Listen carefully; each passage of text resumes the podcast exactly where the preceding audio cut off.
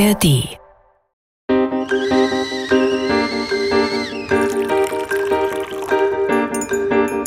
Tee mit Warum? Der Philosophie-Podcast von NDR Kultur. Vielleicht wäre Wittgenstein heute Rapper. Was er auf jeden Fall hat, ist das Selbstbewusstsein der Rapper. Mit Denise Bay und Sebastian Friedrich. Die Frage heute. Wie prägt Sprache unsere Wirklichkeit? Hallo, wir sind wieder zurück mit einer neuen Folge Tee mit Warum. Bei mir ist Sebastian Friedrich. Und Denise Bayer. Und wir haben natürlich auch unseren Becher Tee dabei. Ich schenke mir mal ein. Ich hoffe, ihr habt es euch auch gemütlich gemacht. Hier für unsere halbe Stunde Nachdenken über philosophische Fragen bei einem Becher Tee.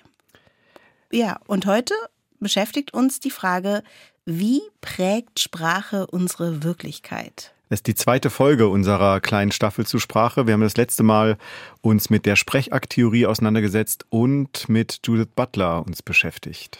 Ja, ich bin schon sehr dankbar über die letzten Folgen, in denen, also ich zumindest eine Menge gelernt habe, auch in der letzten Folge über Sprache und mitgenommen habe in diesen Gesprächen mit Sebastian und unseren Gästen. Und äh, ich bin jetzt ganz gespannt, wie es heute weitergeht.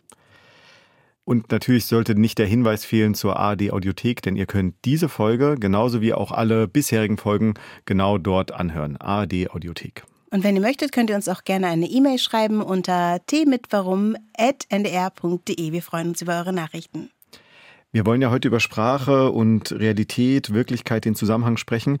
Aber vielleicht erstmal eingangs, ähm, Sprache ist ja etwas, das haben wir das letzte Mal zumindest angedeutet, das sich doch immer wieder entwickelt, verändert, auch in der Gesellschaft verändert. Es gab auch in der Vergangenheit schon Sprachdebatten, die sich ähneln mit den heutigen Debatten. Also in den 50er Jahren beispielsweise wurde auch schon über das Gendern diskutiert. Da gab es diesen Begriff in der Form so noch nicht. Aber damals wurde auch schon darüber sich auch heiß auseinandergesetzt, ob Ärztinnen denn ein korrekter Begriff ist, um weibliche Ärzte zu beschreiben. Das ist total interessant. Du hast gerade gesagt, es, gab diesen Begriff noch nicht, Gendern. Und das finde ich ja so spannend, auch an Sprache. Und deshalb äh, beeindruckte mich auch das, was wir in der letzten Folge so festgestellt haben, äh, Judith Butler, weil wenn wir die Begriffe haben, können wir natürlich noch mal ganz anders darüber sprechen. Also ganz praktisch können wir mit Worten Dinge verhandeln, die wir sonst nicht so gut verhandeln können. Neue Wörter entstehen auch oft durch den Einfluss von anderen Sprachen, Entlehnungen aus anderen Sprachen. Mhm. Gendern ist zwar heute die große Diskussion, aber in den äh, 90ern vor allem wurde relativ viel über Anglizismen diskutiert, also über die Entlehnungen von Wörtern aus der englischen Sprache. Ähm, apropos, es ist nicht nur der Anglizismus, der die Leute früher mal äh, das aufge aufgeregt hat. Très français. Ja, genau, weil es gibt äh, auch sehr viele Gallizismen in der deutschen Sprache, über die sich nicht so viel echauffiert wird. da hast du schon wieder was gehabt. Die Franzosen übrigens, die achten sehr auf ihre Sprache. Da, da gibt Genau, da gibt es das nicht, äh, dass nur so, so viele Lieder im Radio. Genau, da gibt, es, da gibt es Regeln dafür, dass die Sprache erhalten wird. Und zum Beispiel, ich weiß nicht, ob das heute auch noch so ist, aber im Französischen heißt der Computer, das ist ja ein englischer Begriff, den wir ganz selbstverständlich benutzen und uns da auch nicht keine Gedanken mehr drüber machen. Da heißt es dann äh, Ordinateur. Und wir hatten ja auch den hm. Rechner hm. eigentlich als Wort für den Computer, aber es wurde dann der Computer. Und daran kann man eigentlich auch erkennen, dass wir uns an andere Worte, auch an äh, geliehene Worte oder dann eben einverleibte Worte aus anderen Sprachen ganz gut gewöhnen.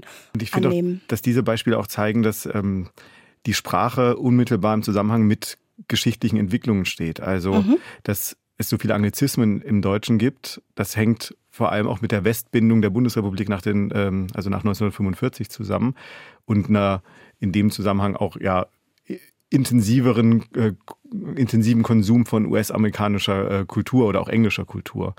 Ähm, oder auch diese Gallizismen haben was mit der also mit Napoleons Besetzung zu tun, mit dem Dreißigjährigen Krieg. Also es gibt immer Ereignisse, die dann auch zu dieser Veränderung von Sprache führen. Oder letztens Corona hat auch zu neuen Wörtern geführt, die wir ja außerhalb von der Fachwelt dann auf einmal alle kannten. Also wir wissen es ja alle, Lockdown, Herdenimmunität waren es Begriffe, die wir sonst vorher nicht die ganze Zeit verwendet haben. Heute fragen wir uns insbesondere, wie prägt denn Sprache unsere Wirklichkeit? Das ist unsere Leitfrage heute und dafür schauen wir in die Philosophiegeschichte ähm, und lernen Wittgenstein kennen. Wir werden aber auch wieder einen Philosophen einladen. Das ist heute der Sprachphilosoph Alexander Dinges von der Friedrich-Alexander-Uni in Erlangen-Nürnberg. Und wir reden heute auch noch mit einer Pastorin, die einen sehr aktiven Twitter-Account hat.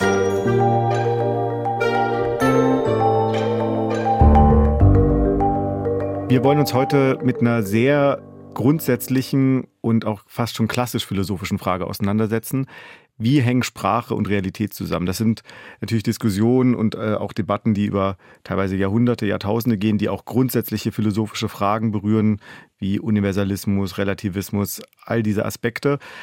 Wir wollen uns dazu Unterstützung holen, wie immer mit einem Zitat, und das ziehen wir in dieser Folge vor. Das Philosophon. Sie haben eine neue Botschaft.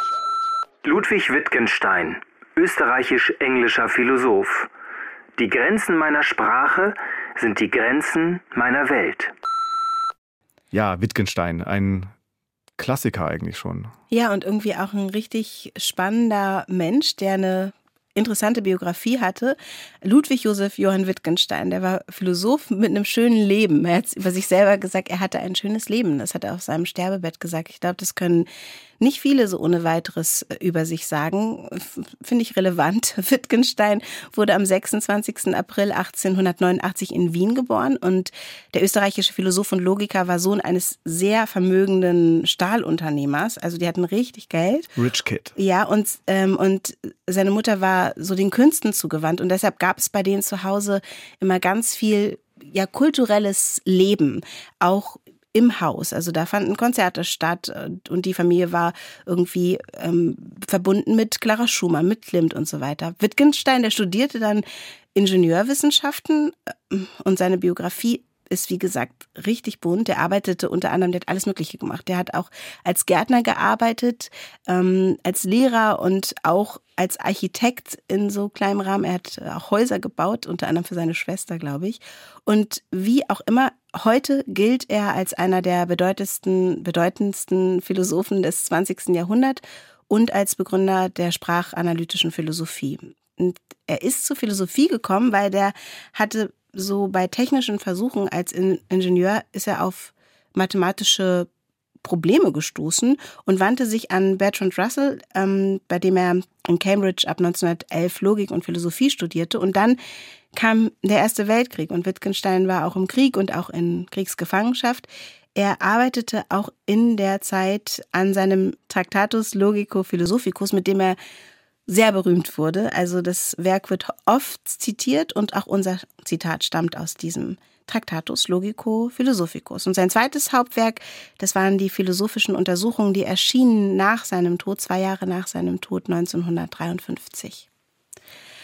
Ja, der Traktatus ist es irgendwie so ein ganz pragmatisches Ding, oder? Also ja, auch ein sehr äh, mathematisches, auch wenn man da so reinguckt. Das sind im Grunde so Hauptsätze und dann hat je, äh, sieben Hauptsätze insgesamt und jeder Satz hat dann so ein, nicht jeder, der letzte nämlich nicht, aber die anderen Sätze haben dann so Untersätze und äh, alles nummeriert, einzeln nummeriert. Also es liest sich nicht wie so eine typische philosophische Arbeit, wie man sie sich so vorstellt. Vielleicht wäre Wittgenstein heute Rapper. Also weil er hat so Sätze äh, rausgeknallt, die sehr prägnant sind und die man gerne äh, hört und wiederholt und vielleicht, also ich, wir hatten irgendwann mal darüber gesprochen und da hattest du gesagt, das hat auch irgendwie so was sehr Künstlerisches. Ja, also äh, ich fand den, den Rapper gleich gerade interessant. Also was er auf jeden Fall äh, auch in diesem äh, ersten Werk da hat, ist das Selbstbewusstsein der Rapper. Ja. also es gibt da auch diesen Satz, äh, der schreibt er gegen Ende des Traktatus, ja, dagegen scheint mir die Wahrheit der hier mitgeteilten Gedanken unantastbar und definitiv. Ich bin also der Meinung, die Probleme im Wesentlichen endgültig gelöst zu haben. Mhm. Und er meint damit nämlich, dass äh, er in, seinem, in seiner Arbeit erkannt hat, so in seinem damaligen Stand, dass, äh, dass, dass ein Großteil unserer Sprache unsinnig ist. Also sinnvoll ist eigentlich nur das, dass wir wirklich auch, äh, also dass eine innere Logik hat, dass, ähm, dass wir belegen können quasi. Also wenn wir jetzt zum Beispiel hier in diesem Studio sitzen, ist ein sinnvoller Satz zu sagen, ja, das Rotlicht ist an, damit äh, wird markiert, dass ich, äh, dass dieses Mikrofon offenbar an ist und äh, ich gehört werde. Darüber lässt sich sprechen. Aber es lässt sich nicht darüber sprechen, ob jetzt rot die geeignete Farbe ist, ob jetzt wir kennen ja auch eine Ampel, da läuft man bei grün rüber, warum ist das nicht eigentlich grün zum Beispiel? Oder ist rot vielleicht äh, eine gefährliche Farbe, weil sie Emotionen hervorruft? Das ist alles in einem Bereich, in dem wir eigentlich, darüber können wir eigentlich nicht mehr richtig sprechen, mhm. weil wir das nicht wirklich am Schluss messen können. Ja, und noch weitergehend, wenn wir über Farb, wenn wir jetzt bei Farben bleiben, dann ist es ja eigentlich auch nur eine Einigung. Wir können auch nicht darüber sprechen, ob dein Rot ist wie mein Rot. Also im Grunde sind wir dann sehr, sehr eingeschränkt mit unserer Sprache. Deswegen sollten wir auch ähm, uns eigentlich über diese ganzen anderen Fragen, ähm, die dann darüber hinausgehen, darüber sollte man eigentlich gar nicht sprechen. Es gibt ja diesen berühmten Satz von ihm, das ist das Ende ja. des Traktatus. Wovon man nicht sprechen kann, darüber muss man schweigen. Unser Bedürfnis, glaube ich aber, ist bei Sprache ja uns und vielleicht ist das irgendwie dann, wo er dazu kommt im zweiten, in seinem zweiten Werk in philosophische Untersuchung, ist es ja aber uns zu verbinden. Also mein großes Bedürfnis ist es doch, dass ich, wenn ich was fühle, dass ich das auch zum Ausdruck bringen kann. Und ich drücke mich eben mit Sprache aus. Und ich wünsche mir dann, dass das Gegenüber das versteht.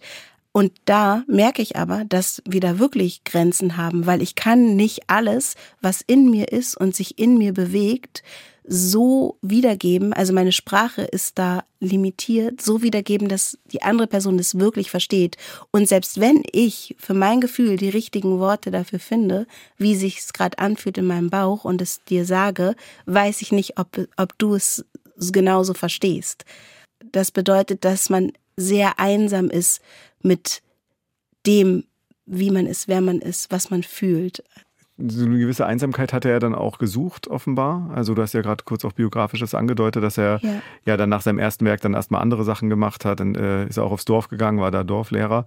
Es war ja ursprünglich so, ein, so Tagebucheinträge, die vielleicht auch dann dieses ähm, sehr prägnante so mit sich bringen. Es war so sein Stil, das ähm, aufzuschreiben. Und das ist, sind vielleicht auch Gedanken, die im stillen Kämmerchen zum Teil auch entstanden Ja, wobei sind. die Kammer das äh, Schlachtfeld war. Also er war ja. da vor allem äh, in Kriegsgefangenschaft und im Krieg. Genau, und wir haben ja auch mal darüber gesprochen, dass so die Einordnung, wann die Menschen gelebt haben, unter welchen Bedingungen, dass die auf jeden Fall einen Einfluss haben, vermutlich auf, ähm, auf das Wirken der Philosophen, die wir uns hier anschauen. Und wenn ich mir vorstelle, im Krieg zu sein, dann wünsche ich mir doch umso mehr Struktur. Und vielleicht ist das auch dieses Bedürfnis, dass in diesem Chaos etwas begreifbar zu machen und ganz klar einzuordnen und zu sagen, also meine ideale Sprache, die sieht so aus und dafür gibt es wie Formeln und die kann ich anwenden.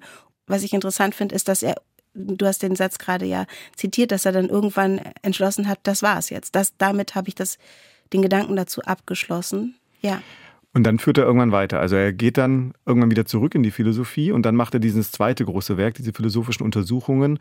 Und da gibt es eine große Diskussion in der Philosophie, ob das jetzt eine Nachfolge ist von seinem ersten Werk oder ob das sogar genau das Gegenteil ist. Also ganze Schulen unterscheiden sich da. Es gibt auch den Begriff von Wittgenstein I und Wittgenstein II. Ja. Ähm, Wittgenstein II wäre dann in dem Fall der späte Wittgenstein, der genau diese philosophischen Untersuchungen gemacht hat. Ähm, bei aller Differenz, auch innerhalb der philosophischen Debatte, gibt es zumindest einen einigermaßen Konsens darüber, dass sich Wittgenstein I mit der idealen Sprache auseinandergesetzt hat, also die Philosophie der idealen Sprache geprägt hat. Er wollte damit ein Sprachsystem gestalten, in dem präzise Beschreibungen möglich sind, also wo mhm. man ganz klar sagen kann, das ist wahr und das ist falsch. Und alles, was dem nicht folgt, ist sozusagen sinnlos. Und diese formale Sprache ist auch keine natürliche Sprache, sondern kann man, also eine, die mit Symbolen und Zeichen fast schon mathematisch und so arbeitet. Das ist sozusagen das Erste die ideale Sprache und jetzt in den philosophischen Untersuchungen in seinem Spätwerk, da hat er im Grunde einen anderen methodischen Zugang. Er blickt auf die normale Sprache, also auf die Sprache, wie wir wirklich sprechen und sagt, dass die Bedeutung des Wortes durch den Gebrauch erst sichtbar wird. Also natürliche Sprachen sind jetzt nicht mehr wie in seinem Frühwerk in, von Defiziten geprägt, sondern darin liegt die Wahrheit, darin liegt die Wirklichkeit. Wenn wir uns wirklich uns anschauen, wie über etwas gesprochen wird, kommen wir dem nahe, wie wir, wie die Dinge auch wirklich sind. Die Bedeutung eines Wortes erschließt sich dann durch den tatsächlichen Gebrauch. Also er blickt dann sprachanalytisch also auf die Menschen, auf die menschliche Kommunikation, mhm. hat also fast einen ja, ethnologischen, soziologischen, diskursanalytischen Blick. Was sagt die Philosophie? Philosophie. Bei uns zu Gast ist heute Philosoph Alexander Dinges, akademischer Rat an der Friedrich-Alexander-Universität Erlangen-Nürnberg. Zuvor war er Projektleiter im DFG-Forschungsprojekt Die Semantik und Pragmatik von Wissensaussagen an der Universität Hamburg. Hamburg, habe ich gesagt. Ne? Alexander Dinges hat an der Humboldt-Universität zu Berlin promoviert. Den größten Teil seiner Arbeit beschäftigt er sich mit Erkenntnistheorie, Sprachphilosophie und Philosophie des Geistes und nebenbei interessiert er sich auch für die experimentelle Philosophie. Zuletzt erschienen in der Reihe Studies in Theoretical Philosophy bei Klostermann ist seine Monographie Knowledge, Stakes and Error, a Psychological Account. Herzlich willkommen, Alexander Dinges. Hallo. Hallo.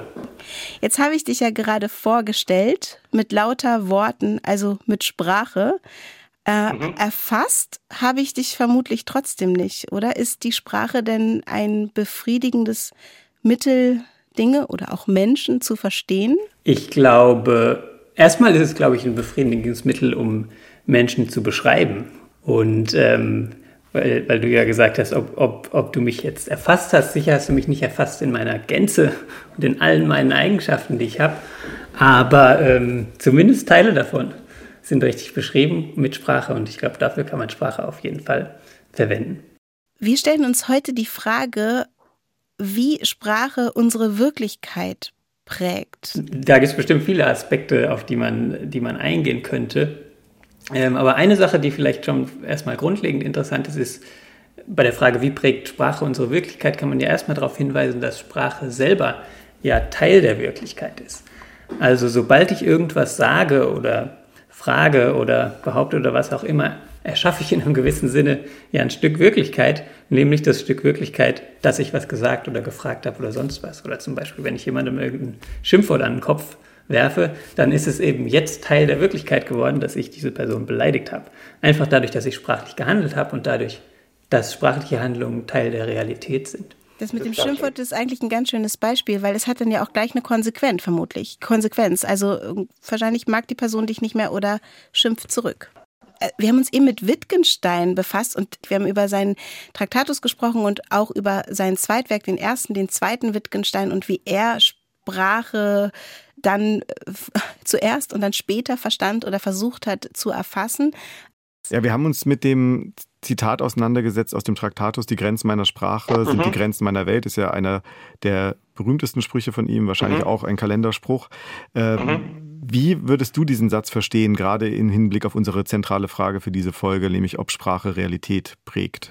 Ähm, ich würde den ähm, vielleicht nicht so sehr in die Richtung verstehen, dass ähm, Sprache unsere Realität prägt, sondern vielmehr so, dass Sprache unseren Zugang zur Realität prägt.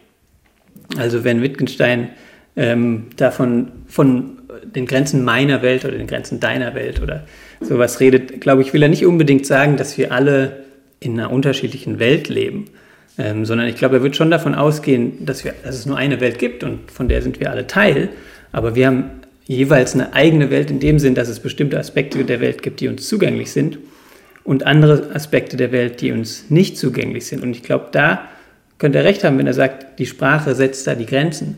Also wenn man zum Beispiel mal denkt an ein Kind, was gerade Sprache gelernt hat, aber irgendwie nicht das ähm, gesamte begriffliche Repertoire hat, was so ein Erwachsener zum Beispiel irgendwann hat. Und ähm, vielleicht kennt es irgendwie den Begriff des Aktienkurses noch nicht oder sowas in der Art. Und jetzt ähm, gibt es irgendwas in der Welt, die Aktienkurse fallen oder steigen oder was auch immer.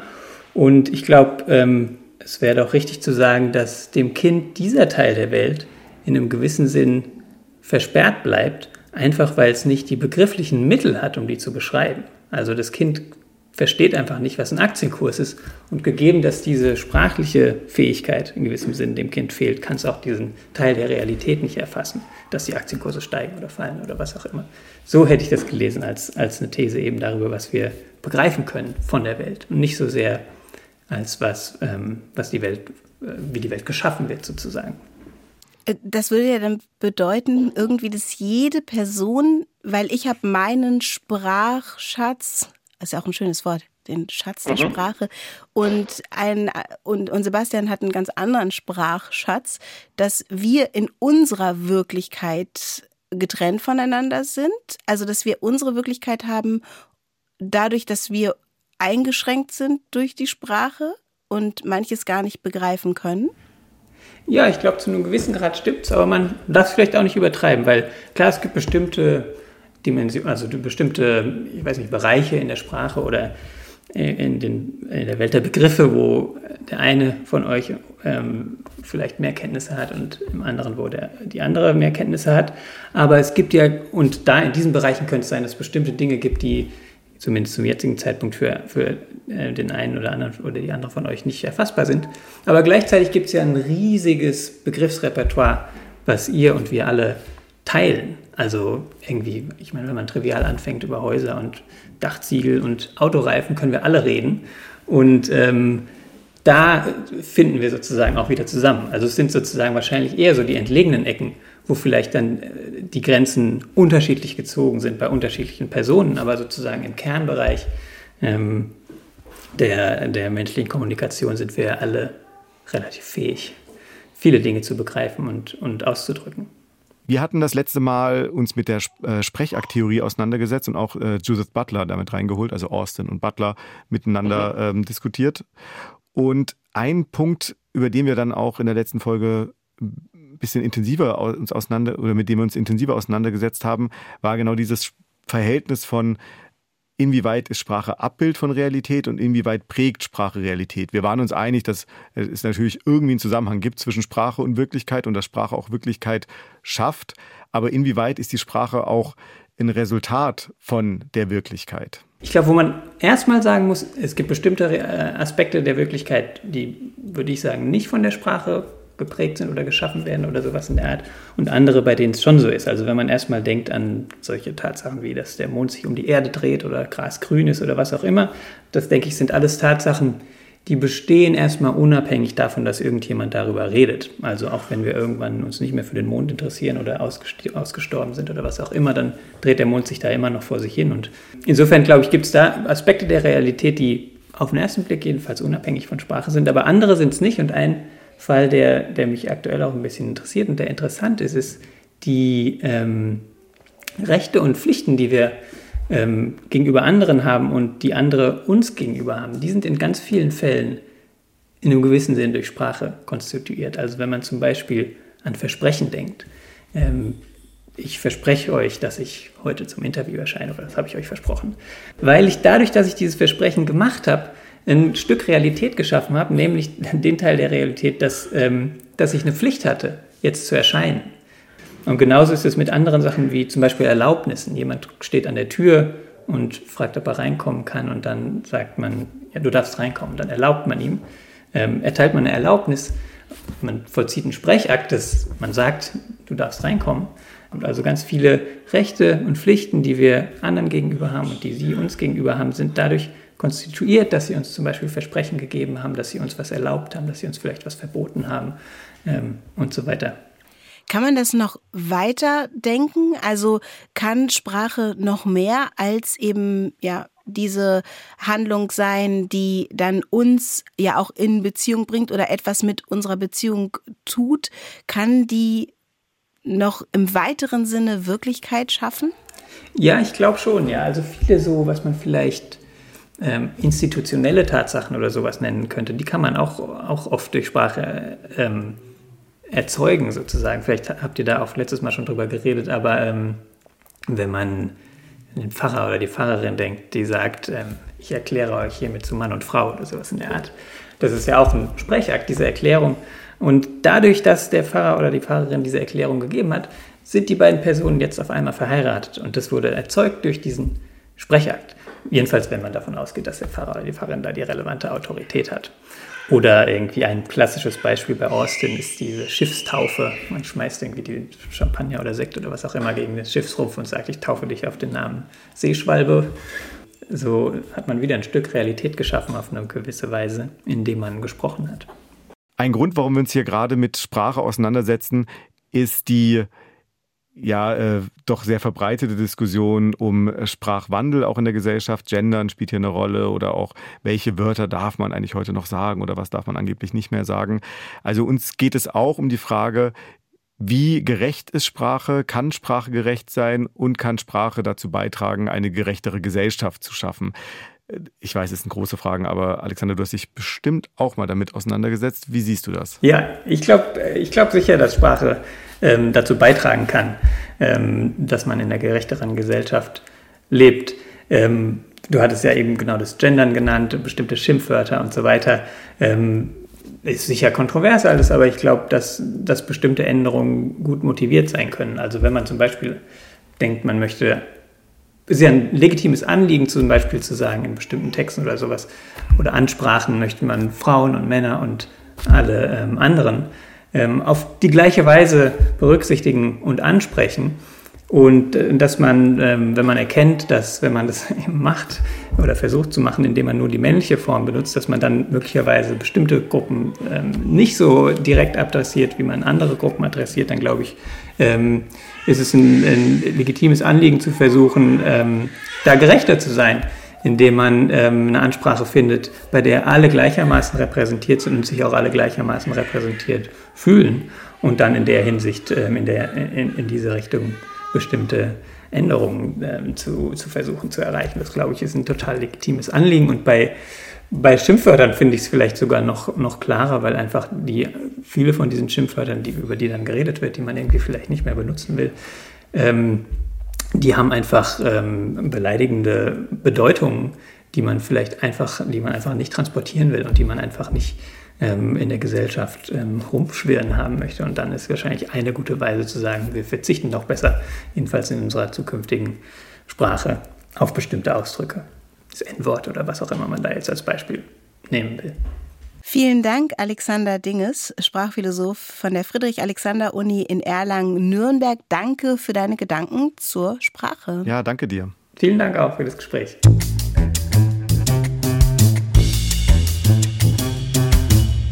Ja, Denise, also Sprache doch auch viel Abbild. Ne? Also ich erklang jetzt, wenn ich das jetzt mit Butler vergleiche, die ja dann von den subversiven Wiederholungen spricht und von Performance und dadurch äh, auch die Wirklichkeit verändern. Das klang bei ihm ja doch deutlich zurückhaltender. Ja, würde ich auch so sehen. Ähm, und vielleicht auch wirklich nahe dran an dem ersten Wittgenstein doch auch, der so sagt, das, was wir so fassen können, oder? Also du, du äh, bist ja, gerade skeptisch. Und vielleicht können uns ja auch unsere HörerInnen helfen und uns mal auf die Sprünge helfen mit einer schönen E-Mail an themitwarum.ndr.de. Wir leben ja in einer Gesellschaft, die jetzt offensichtlich, denkt man, dass wir uns einig, keine Gesellschaft ist, in der Freiheit, Gleichheit, Solidarität komplett verwirklicht ist. Also wir haben, wir leben in einer Gesellschaft, die von Ausbeutung noch geprägt ist, Unterdrückung, Diskriminierung und so weiter geprägt ist. Wenn wir jetzt eine Sprache entwickeln oder eine Sprache verwenden, die völlig frei davon ist oder weitgehend, zumindest wünschen wir uns, dass sie völlig frei davon ist, inwieweit bildet das dann noch die Gesellschaft ab, die ja doch noch von beispielsweise patriarchalen Strukturen und auch von Rassismus geprägt ist? Das ist ja die Diskussion, die da auch im Grunde mit dahinter steckt. Es gab ja schon Versuche, Sprachen neu zu entwickeln, also Sprachen ganz neu zu formen und zu entwickeln. Esperanto zum Beispiel. Hm. Angenommen, es wäre eine, oder wir können ja von der äh, fiktiven gerechten Sprache jetzt ausgehen, müssen wir uns gar nicht auf Esperanto ja, beziehen. Gar nicht. Dann wäre doch die ähm, eigentlich nur dann richtig möglich in einer auch weitgehend befreiten Gesellschaft, also einer freien, also einer Gesellschaft der Freien und Gleichen und so weiter. Weil ich möchte mal ein Beispiel machen. Ähm, ich war, ja. ich habe länger in Berlin gewohnt und war da auch aktiv in so antirassistischen Initiativen und so weiter, mhm. zum Beispiel bei der Kampagne für Opfer rassistischer Polizeigewalt. Da war mhm. ich so eine Weile. Und da gab es einen ähm, Mitstreiter, äh, auch guter Freund war er und ist er, der ähm, lebt seit 30 Jahren oder so in Deutschland, engagiert sich antirassistisch seit 30 Jahren und er war, es war auch Berlin, Kreuzberg und so, also diese ganzen Sprachdebatten spielten da auch vor zehn Jahren schon eine riesige Rolle. Ja. Und er hat immer gesagt, nee, er ist Ausländer. Und er findet das richtig, das auch so zu benennen. Er weiß natürlich um, die, um den diskriminierenden Gehalt des Begriffs, aber er meinte, ja, ich lebe aber auch in einer Gesellschaft, in der es diese Kategorie auch gibt. Wenn ich das jetzt nicht so nennen würde, dann würde ich auch etwas unsichtbar machen, was da ist. Und er möchte ja diese Strukturen bekämpfen und abschaffen, die überhaupt zwischen Inländer und Ausländer unterscheiden. Und er würde, er meinte, es gibt die Gefahr, dass es dann vernebelt wird, wenn wir uns so eine Supersprache, also wenn wir nur die äh, politisch korrekten Begriffe benutzen. Mm, das kann ich nachvollziehen sogar, aber ich finde ganz wichtig, darauf zu hören, wie Menschen sich selber bezeichnen. Also, es, also wenn ich jetzt sage oder behaupte, du bist, ähm, ich weiß, mir fällt gerade gar nichts ein, du bist eine, ein, ein Schneemännchen. Und das ist meine Bezeichnung für dich und ich nenne dich jetzt einfach nur noch Schneemännchen, egal ob du das möchtest oder nicht. Dann hat das eine andere Dimension. Also ich glaube, dass die Diskriminierung, die geht nicht verloren. Und ich glaube aber auch nicht, dass unbedingt das Bewusstsein für die Diskriminierung verloren geht, wenn diese Fremdbezeichnungen nicht mehr benutzt werden, weil wir natürlich anders darüber reden. Also wir erhalten nicht den Status dieser Person des Ausländers nur, weil wir ähm, dieses, die, dieses, ähm, diesen Begriff benutzen. Wir erhalten sie ja auch durch alles andere, was wir tun. Und ich verstehe, dass er meint, dass er das sichtbar halten möchte. Aber wenn es um Fremdbezeichnungen geht, um Dinge, die verletzend sind, die ähm, schmerzhaft sind, dann verändern wir ja nicht die Realität ähm, oder helfen nicht dabei, das aufzuarbeiten, wenn wir sie weiter benutzen. Also, ha, ja, bitte. Ja, weil das ja, ich ist glaube, wirklich. Ich würde absolut recht geben, gerade wenn es um Verletzungen und so geht. Ähm, aber ich glaube, es sind zwei verschiedene Dinge. Das eine ist diese. Ich, vielleicht sowas wie eine ähm, emotional empathische Ebene. Also beleidige ich jetzt einfach Leute. Also wenn, wenn ich jetzt Schneemännchen als, wenn du wüsstest, ich finde Schneemännchen eine ziemlich unangenehme Beschreibung, aus welchen Gründen auch immer, und du würdest es trotzdem weiter verwenden, dann ähm, ist da ja wahrscheinlich bei dir Sprechakt, also die Intention auch dahinter und die, äh, dass du darüber, dass du mich vielleicht auch verletzen möchtest, mich bin dann vielleicht sogar verletzt. Wirkung. So ist das, aber also, genau mit dem, also noch, noch ein bisschen anders, weil das eine andere historische äh, Begründung hat. So ist das mit dem N-Wort. Also das genau. trägt ja all das mit sich, den Kolonialismus, die Unterdrückung von Menschen und eben gleichzeitig eine Beleidigung. Wenn jemand das sagen möchte, dann also ist ja nicht verboten, kann man ja sagen, dann ist es aber auch ein Akt der Verletzung. Also absolut, würde ich absolut hm. zustimmen. Und äh, das ist genau auch das, warum ich ähm, zum Beispiel diese Diskussion oder die, also die Folgerung vom N-Wort zu sprechen absolut äh, nachvollziehbar und richtig finde. Mhm. Das Zweite ist aber, ob ähm, man der äh, tatsächlichen Realität die eben weiterhin von Unterdrückung, Ausbeutung mitgeprägt ist, ja. gerecht wird, wenn man jetzt zum Beispiel alle Berufsgruppen äh, gendert oder von den ChefInnen oder sowas spricht, auch wenn man weiß, dass da gar keine Chefinnen sind, sondern ja. dass sie alle aus Chefs bestehen. Also auch wenn man diese Bilder ja sieht von den großen ähm, Zusammenkünften von äh, riesigen Unternehmen, Konzernen, Aufsichtsräten und sowas. Sie sitzen da nicht, genau, aber vielleicht werden sie da sitzen, wenn immer wieder nachgefragt wird, wo sind sie denn? Und ich glaube schon, dass dadurch auch, dass wir ja die Worte benutzen, dass wir, wenn wir jetzt gerade gehört haben, Kinder haben einen gewissen Wortschatz und dann lernen sie etwas dazu und dadurch erschließt sich ihnen auch eine Welt, wenn wir jetzt in Kinderbüchern immer nur von äh, Polizisten sprechen und nie von Polizistinnen, dann werden die Kinder, die wir ja mit unserer Sprache zu einem Jungen oder zu einem Mädchen gemacht haben, nicht auf die Idee kommen, das zu sein. Und ich glaube zum Beispiel Judith Butler, die wünscht sich, dass wir da gar nicht mehr drüber sprechen, über diese binären Verhältnisse, sondern dass wir das alles äh, kaputt machen, äh, dekonstruieren, um dann eine neue Wirklichkeit zu schaffen. Und das, ja, guck mal, eine Wirklichkeit schaffen, habe ich jetzt gerade behauptet. Ich würde sagen, dass wir das vielleicht in der nächsten Folge nochmal fortsetzen, aber wir wollten, ähm, du hast ja gerade von Mut gesprochen. Mutig sind wir auch, weil wir jetzt noch eine andere Seite haben und wir hören diesmal eine Pastorin. Die andere Seite. Ich bin Cornelia Eckmöwes, ich bin evangelische Pfarrerin in Mainburg in der Hallertau, also in südlichen Bayern. Und ich mache seit bald zwei Jahren auf dem Social Media, auf der Social Media Plattform Twitter fast jeden Abend einen kurzen Text als Abendsegen. Der ist es auch mit dem Hashtag Abendsegen zu finden. Und äh, mittlerweile hat sich da eine, ja, so eine ganz eigene digitale Gemeinde gefunden ähm, mit mehreren tausend Menschen, die da jeden Abend äh, das in irgendeiner Weise in der Timeline vorfinden. Und für viele ist es zu einem Ritual geworden, so melden sie mir zurück, dass, der, dass sie auf den Text warten und den am Abend lesen möchten. Für mich ist es in der Zwischenzeit selber ein Ritual geworden, am Ende des Tages. Und ich versuche auch selber zur Ruhe zu kommen. Das gelingt nicht immer, sondern ich merke selber, da ist noch einiges aufgewühlt, auch vom Tag. Und ich versuche das nachklingen zu lassen, was war. Und versuche es in Worte zu fassen, mit dem Ziel, dass wenigstens am Ende des, Abend, äh, am Ende des Tages ein gutes Wort stehen soll. Für manche ist es, ja, so traurig es klingt, das einzige gute Wort am Tag. Man mag es kaum glauben. Es, es soll auch nicht äh, die Welt retten. Es soll mehr zeigen, du bist mit deinen Sorgen nicht allein. Ich habe jetzt einen vor mir liegen. Ähm, der Tag geht in die Nacht über und ich werde still. Denk an das, was heute war.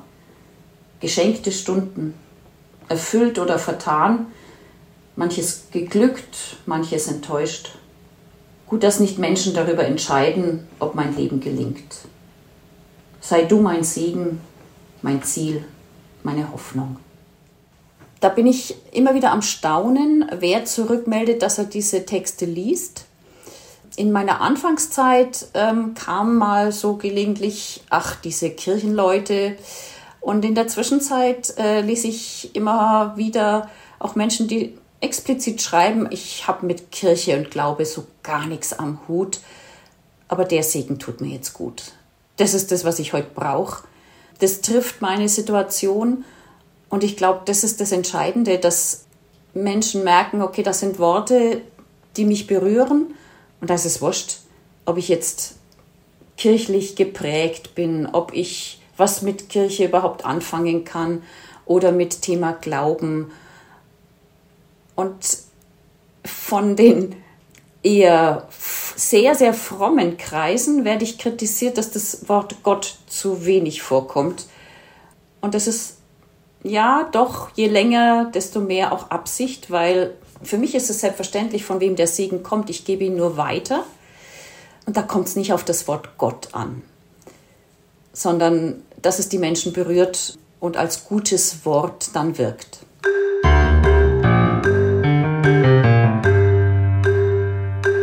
Dass es die Menschen berührt und als gutes Wort wirkt. Also auch sie sagt, dass Worte Wirkung haben. Ja, und der Rahmen ja schon auch ähm, mehr als jetzt nur die Person, die das liest, sondern ich meine, sie macht das ja auf Twitter, das ist jetzt nicht gerade dafür bekannt, dass da die ganze Zeit Leute äh, freundliche ähm, Sprüche äh, vermitteln, sondern sie ist ja auf einer Plattform, die eigentlich eher dafür bekannt ist für eine eher harte Auseinandersetzung, für auch Streit, für Shitstorms und so weiter und versucht dann damit, so würde ich das verstehen, auch da einen anderen Ton anzuschlagen und da auch die Wirklichkeit, zumindest die Twitter-Wirklichkeit, ein Stück weit zu verändern. Die Frage ist halt dann auch, wie verändert sich eben die, durch die Digitalisierung mhm. unser Umgang mit Sprache? Ja, das wäre doch eigentlich ein Thema, das sehr gut jetzt an unsere ersten beiden Folgen anknüpfen würde. Also diese ganze Frage um Sprache, Digitalisierung, Hate Speech ein Stück weit und inwieweit auch Sprache ja körperlich wird. Also nicht nur jetzt eine positive Emotion vielleicht auch hervorrufen kann, sondern auch als verletzend wirken kann oder ja auch ähm, ein Mittel, im Grunde ein Gewaltmittel sein könnten.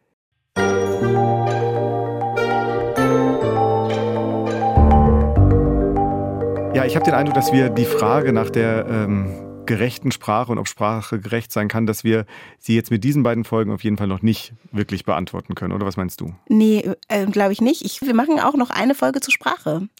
Und darauf könnt ihr euch freuen. Und dann konkret mit der Frage, kann Sprache gerecht sein? Bitte schreibt uns doch auch, was ihr darüber denkt. Kann Sprache gerecht sein? Welche Erfahrungen habt ihr gemacht? Welche Gedanken habt ihr dazu?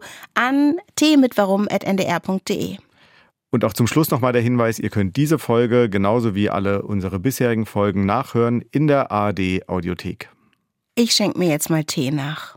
Tschüss. Tschüss.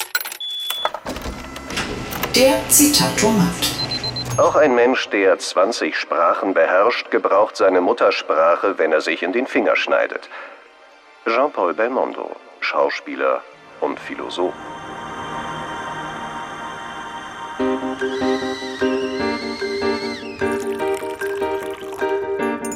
Das war Tee mit Warum?